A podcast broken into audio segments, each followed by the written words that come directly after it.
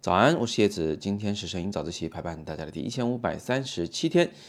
在新的一年里呢，我也想对摄影早自习做一点小小的改版啊。呃，我想每周这个周一到周五之间呢，就谈论不同方向的话题。那现在我大概列了一下一个清单：周一谈器材，周二谈技巧，周三谈美学，周四谈赏析，赏析一张照片。周五呢，我们来谈一些轻松的话题，生活类的，呃，美学相关的东西，比如说绘画呀、设计呀。电影啊，服装搭配啊，等等等等，这些东西呢，跟摄影其实也很有关系，都同属于视觉艺术的一种啊。想学好摄影呢，这些知识其实也是应该学一学的。好，那在这个改版过程中啊，我们先试行一段时间。如果大家觉得有什么意见建议啊，欢迎在下方提。那你还想听什么样的话题，我没有列出来的，都欢迎你告诉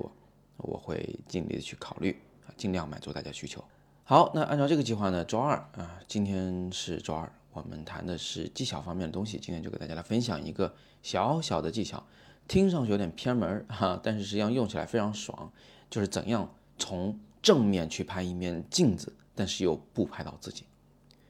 这个话题就听上去就有点惊悚，有点恐惧啊。但实际上呢，嗯，它也不是从正面拍的啦，只不过最后的视觉效果呢，是从正面看到的镜子。怎么做到的呢？我们先来看这张照片啊，这是我在日本拍摄的。那你可以看到这个镜子的边缘部分，右侧边缘，哎，那个房子的线条它有点变形了。这说明呢，其实啊，这不是一面平面的镜子，这是一个曲面的镜子，就像是那个小时候玩的哈哈镜啊，中间是隆起来的。这种镜子呢，其实在全世界各地都有，尤其是在一些山区，有一些有急转弯的地方，你会发现它那个。呃，马路的转角就会有这么一面镜子，它是给车辆、行人用来观看四周环境的，就像是那个车辆后视镜一样。因为它是凸面的，所以它的可视角度非常的广，有点像那个相机里的鱼眼镜头。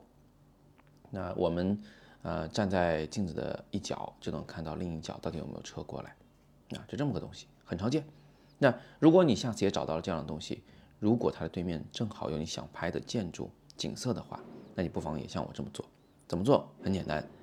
就是首先呢，站到镜子的正下方，别站歪了啊，然后举起你的手机相机，仰头向上拍摄。拍的时候呢，就确保一件事，镜子里没有你就可以了。镜子里会没有你吗？啊，会的，会的，因为你足够低，这个镜子里面呢是不会反射你自己的影像，它反射的是镜子前方偏上的那一些建筑啊、山体的影像。首先你就不在镜子里，对不对？但是这样拍呢，就会有个问题，就拍下以后啊，你会发现，呃，一看就知道这面镜子是被仰拍的，一看就知道你是躲在镜子下方拍摄的。那照片观众为什么能发现这个秘密呢？其实很简单，就是因为你在仰拍这个圆的时候，个圆形就变得不圆了，它变成一种椭圆了。呃，它的左右方向的这个直径呢会比较宽，上下方向的直径呢。变窄了一些，变扁了一些，而且啊，它还啊略微有点下大上小啊，像是一个鸡蛋，但是又不是那种长条形的鸡蛋，是吧？是一个扁扁的鸡蛋，哈，又扁又胖的鸡蛋。呃，所以这张照片拍完以后，我们还需要再做一步，就是在后期处理中对它进行透视的矫正。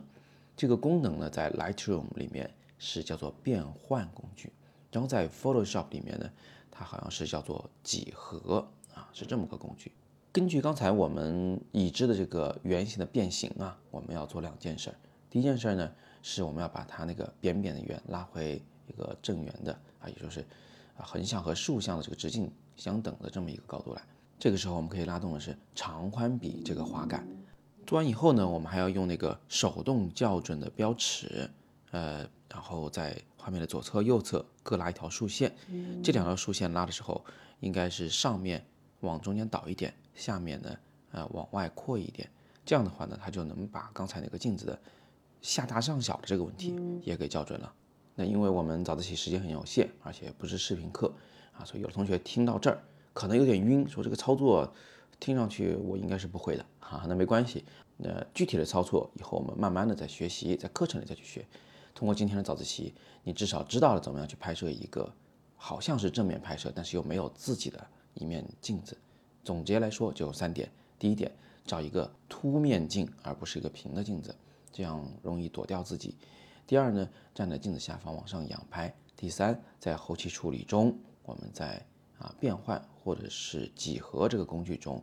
对它的透视进行校准，让圆重新变回圆形，啊，这样我们就大功告成了，好吧？那今天的早自习我们就讲到这里。别忘了我们一开始说的啊，以后早自习的这个每周几讲什么的这个计划，如果你有什么建议或意见，可以在底部向我留言，我都能看得到啊，会认真考虑和大家一起讨论，让我们一起把摄影早自习这个栏目做得更好，更符合大家的需要。好，那今天我们就简单聊这么多，更多摄影好课，请见阅读原文。如果你想连续的听摄影早自习的节目，可以在喜马拉雅 APP 上订阅。摄影早自习，喜欢的话别忘了在评价里给一个五星好评哦。那今天是摄影早自习陪伴大家的第一千五百三十七天，我是叶子，每天早上六点半，微信公众号“摄影早自习”，不见不散。